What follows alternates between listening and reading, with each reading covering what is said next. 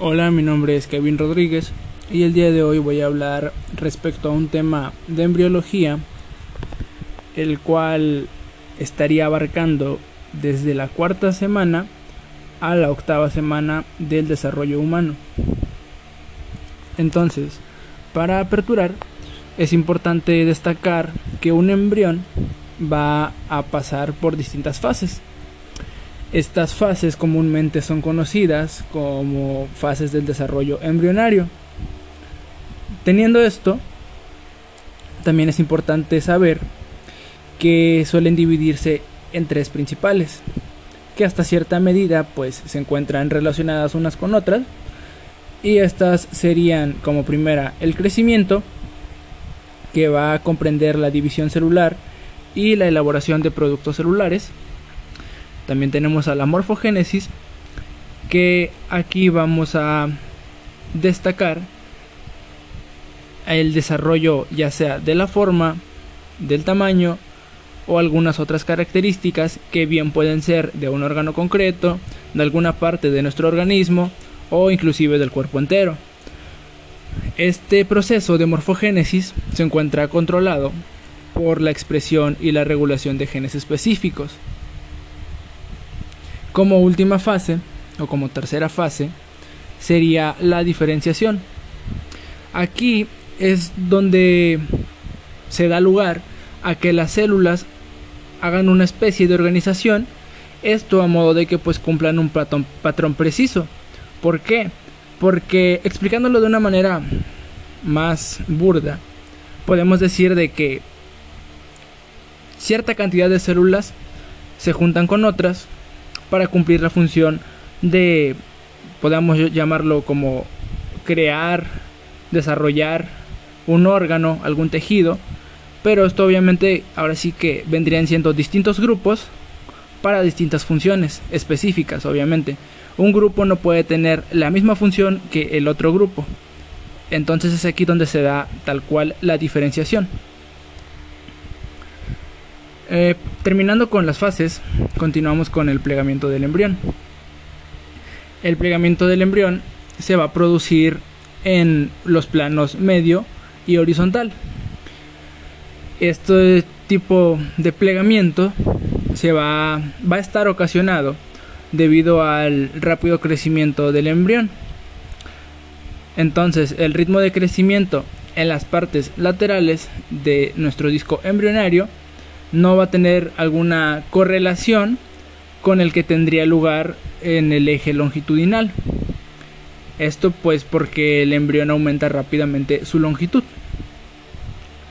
Ahora pues aclaremos un poco más respecto a los plegamientos que se desencadenan mientras ocurre el desarrollo embrionario. Empezaremos con el con el plegamiento del embrión en el plano medio. Este plegamiento de los extremos del embrión nos va a dar origen a dos pliegues. Estos dos pliegues serían el pliegue de la cabeza y el pliegue de la cola. Esto a su vez nos puede dar la condición eh, o el origen de las regiones craneal y caudal, a modo de que estas mismas mencionadas se desplacen de una manera ventral, es decir, que hacen un desplace hacia enfrente, como cuando alguien se acurruca, por ejemplo. Entonces, eh, dentro de este plegamiento del embrión en el plano medio tendremos al pliegue cefálico. Aquí tendremos que al comienzo de la cuarta semana, los pliegues neurales de la región craneal van a dar forma a lo que es el primorio del encéfalo. De manera inicial, el encéfalo que por ende va a estar en desarrollo se va a proyectar de manera dorsal hacia lo que es la cavidad amniótica. Esta cavidad amniótica es importante saber o importante recordar que va a contener un líquido amniótico y por ende al embrión. Bueno, aclarando esto continuamos. Entonces, más adelante, el prosencéfalo, que igual va a estar en desarrollo, va a crecer de manera craneal más allá de lo que sería la membrana orofaringia y al hacer este crecimiento craneal va a sobrepasar a lo que sería el corazón que de igual manera va a estar en desarrollo. Al mismo tiempo, el septo transverso, el corazón primitivo, el celoma pericárdico y la membrana orofaringea se van a desplazar hacia la superficie ventral del embrión. Como ya mencioné, un desplazamiento ventral se hace hacia enfrente y es como, o sea, posicionándonos es como si alguien se acurrucara. Entonces, durante el proceso de plegamiento, parte del endodermo de la vesícula umbilical va a quedar incorporado en el embrión y de esta manera nos va a dar eh, lugar al intestino primitivo anterior. Este intestino primitivo anterior lo vamos a ubicar entre el prosencéfalo y el corazón primitivo.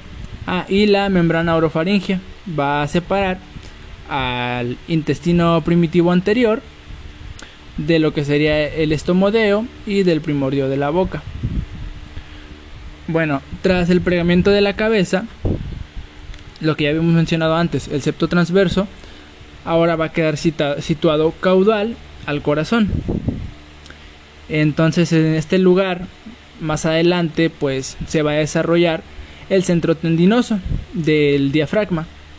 Y esto, pues, este centro tendinoso posteriormente nos va a dar la posibilidad de que exista esta separación entre las cavidades abdominal y torácica. Antes del plegamiento, el celoma va a estar este, formado por una cavidad aplanada y que va a tener una forma de herradura. Después del plegamiento, el celoma pericárdico se va a ubicar ahora eh, ventral al corazón y craneal al septo transverso. Esto sería del plegamiento cefálico dentro del plano medio. Ahora pasemos con el pliegue caudal. Aquí el plegamiento del extremo caudal del embrión va a estar dado principalmente por el crecimiento de la parte distal del tubo neural, que esto pues vendría siendo el primordio de la médula espinal. Entonces, conforme crece el embrión, la eminencia caudal, que sería la parte o la región de la cola, va a ser una proyección sobre la membrana cloacal.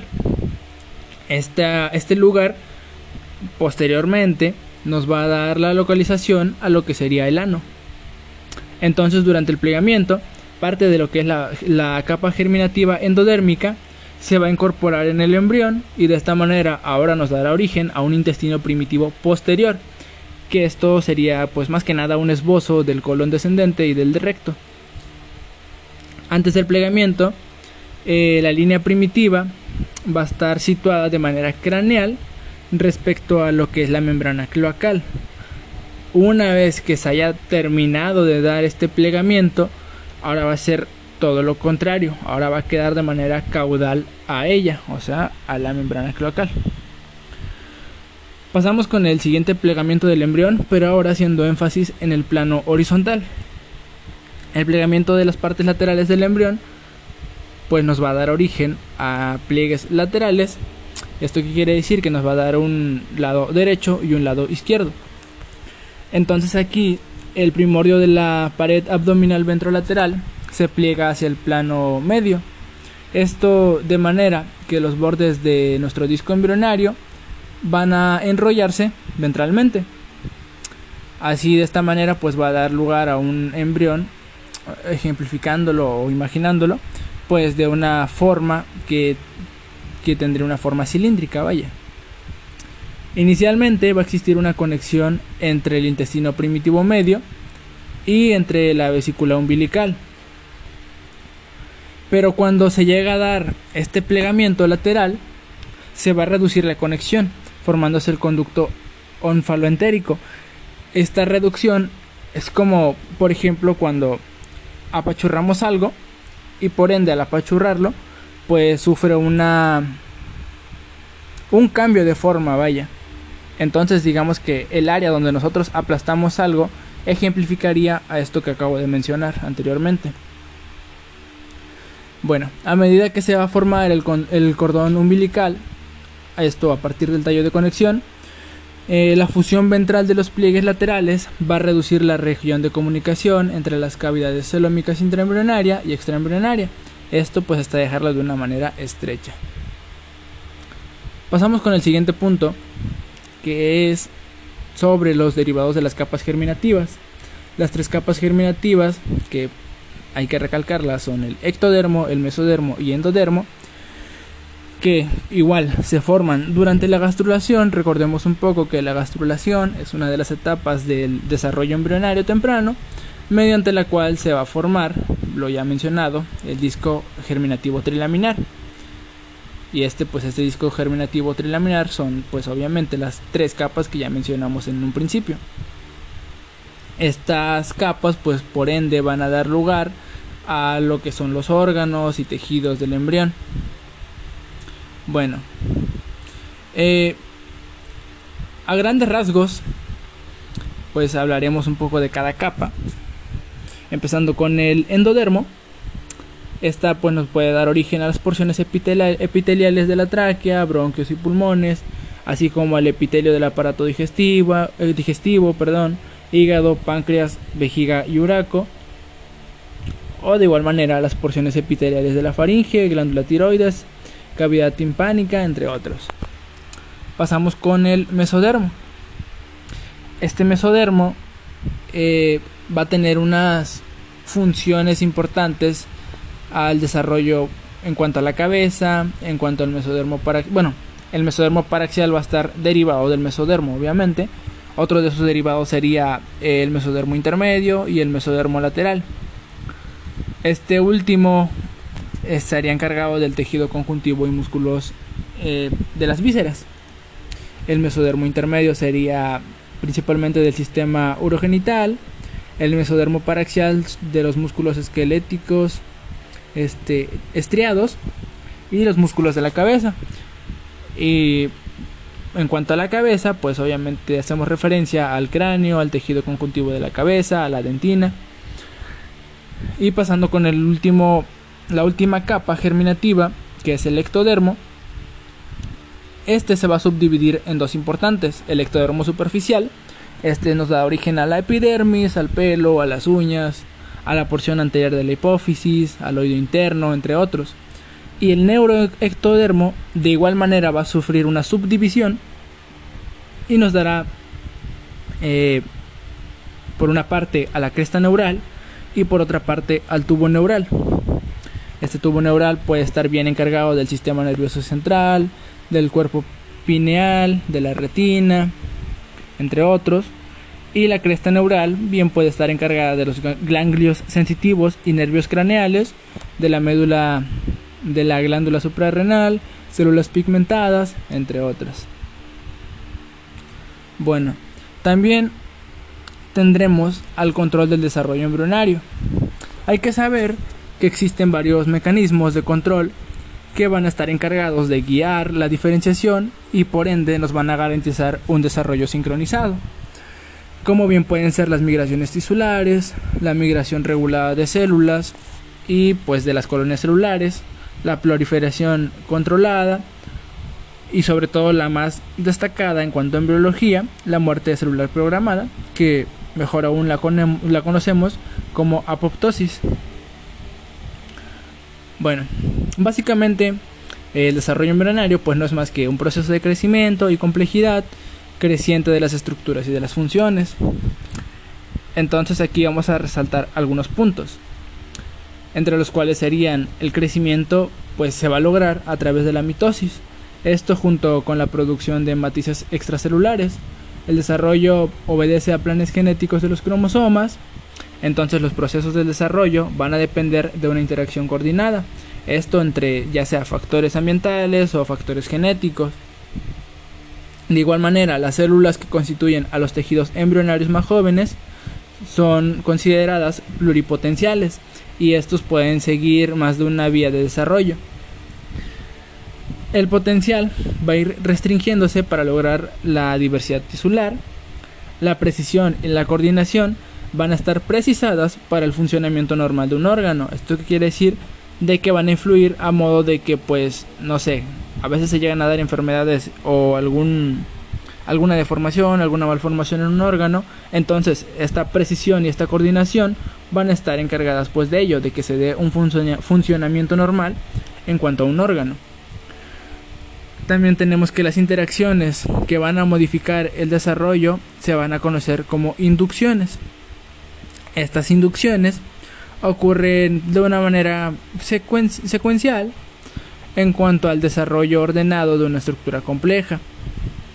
Con esto se va a garantizar la formación de componentes porque pues de que se tenga más que nada un tamaño apropiado y pues con una relación adecuada para la función de este órgano. Y pues igual, la inducción tisular va a desempeñar un papel esencial, esto para la formación ordenada de la estructura precisa, por lo cual las interacciones fallidas pueden traer como consecuencia algo pues grave o alterar algo en cuestión del desarrollo.